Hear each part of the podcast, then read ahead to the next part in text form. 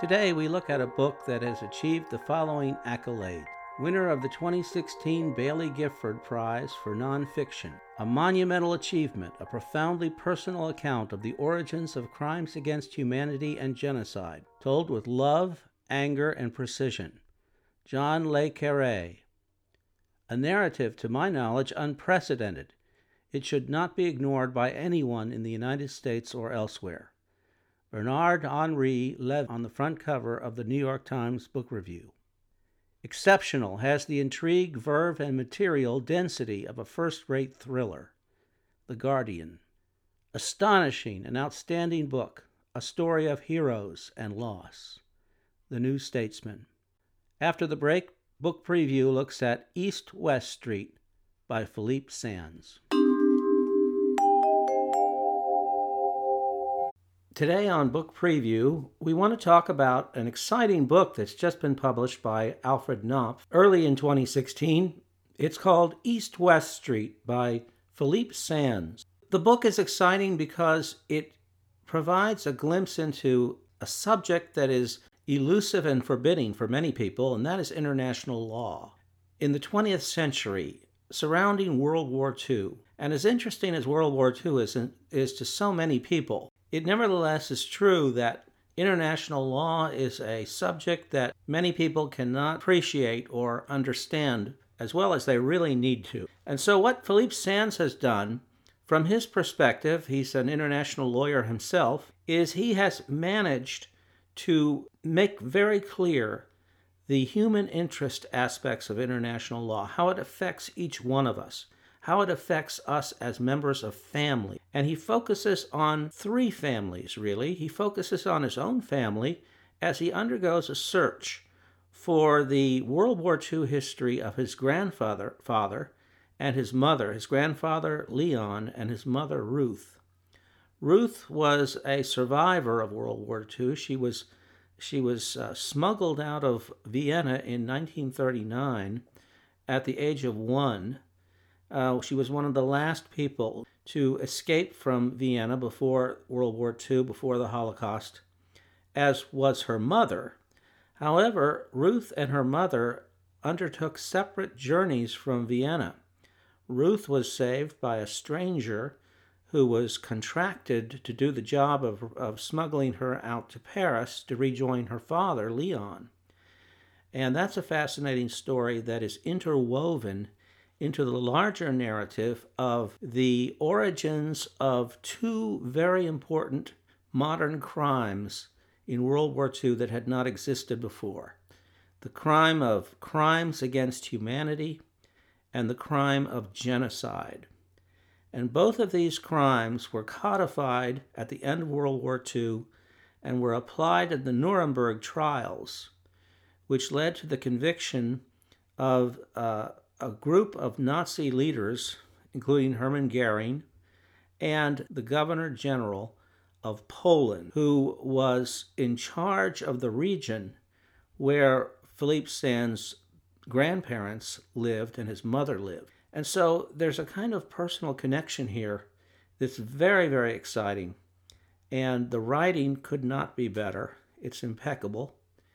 And he manages to uh, provide incredible amounts of drama to a story that otherwise could be and has been, in many cases, legalistic. It's powerful if you appreciate the legal background, but not everybody can.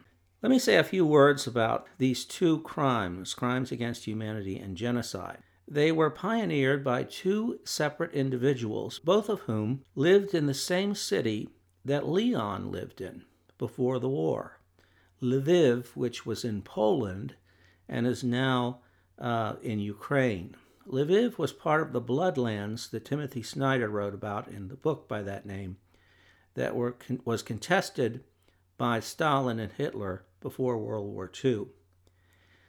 The two individuals who pioneered these two concepts of crime were Hersch Lauterpacht, who was a lawyer who lived in Lviv along with his family, and Raphael Lemkin, who pioneered the concept of genocide. Lemkin and Lauterpacht did not know Leon. However, they they could have known each other because they grew up within miles of each other and within miles of the street that gives the book its name, East West Street, which is in a small town where uh, these three individuals, Leon Hersch Lauterpacht and Raphael Lemkin, lived before World War II. And basically, crimes against humanity refer to crimes against large numbers of individuals as individuals, uh, civilians who are caught up in the maelstrom of war, but who are deliberately targeted as civilians. They can be tens of thousands, hundreds of thousands, and millions of people.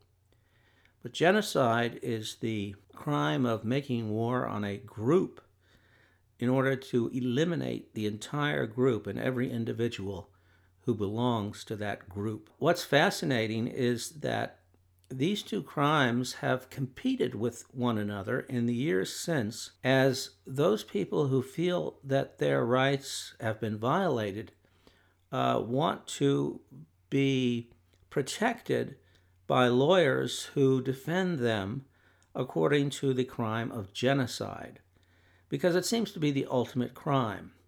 And what Philippe Sands argues is that this is a misreading of history, uh, although he does acknowledge that both crimes are legitimate. And the story is how Lauterpacht and Lemkin often competed with each other and even fought each other for the attention of the International Tribunal at Nuremberg. Ultimately, the tribunal allowed both crimes to enter into the indictment, but crimes against humanity was definitely at the forefront. Now, interlaced with this story is the story of Miss Elsie Tilney, who rescued Ruth in that story uh, where Ruth got out just in time in 1939 in Vienna.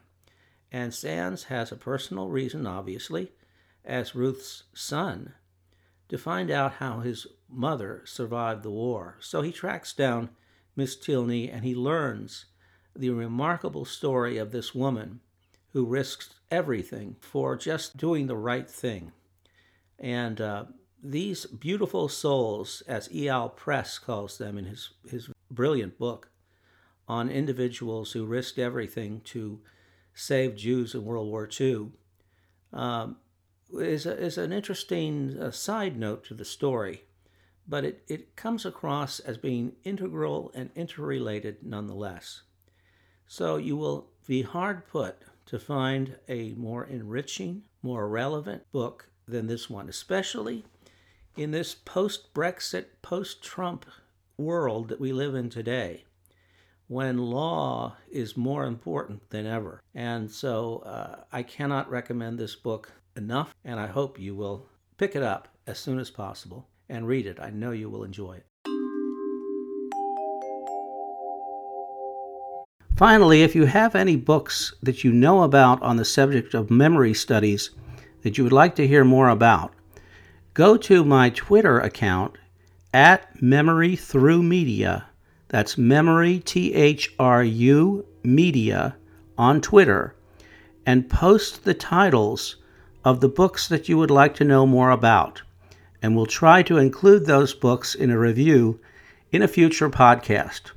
For now, my name is Dr. Rick Ryman. I'm a professor of history in the United States, and I look forward to producing another one of these podcasts. See you soon.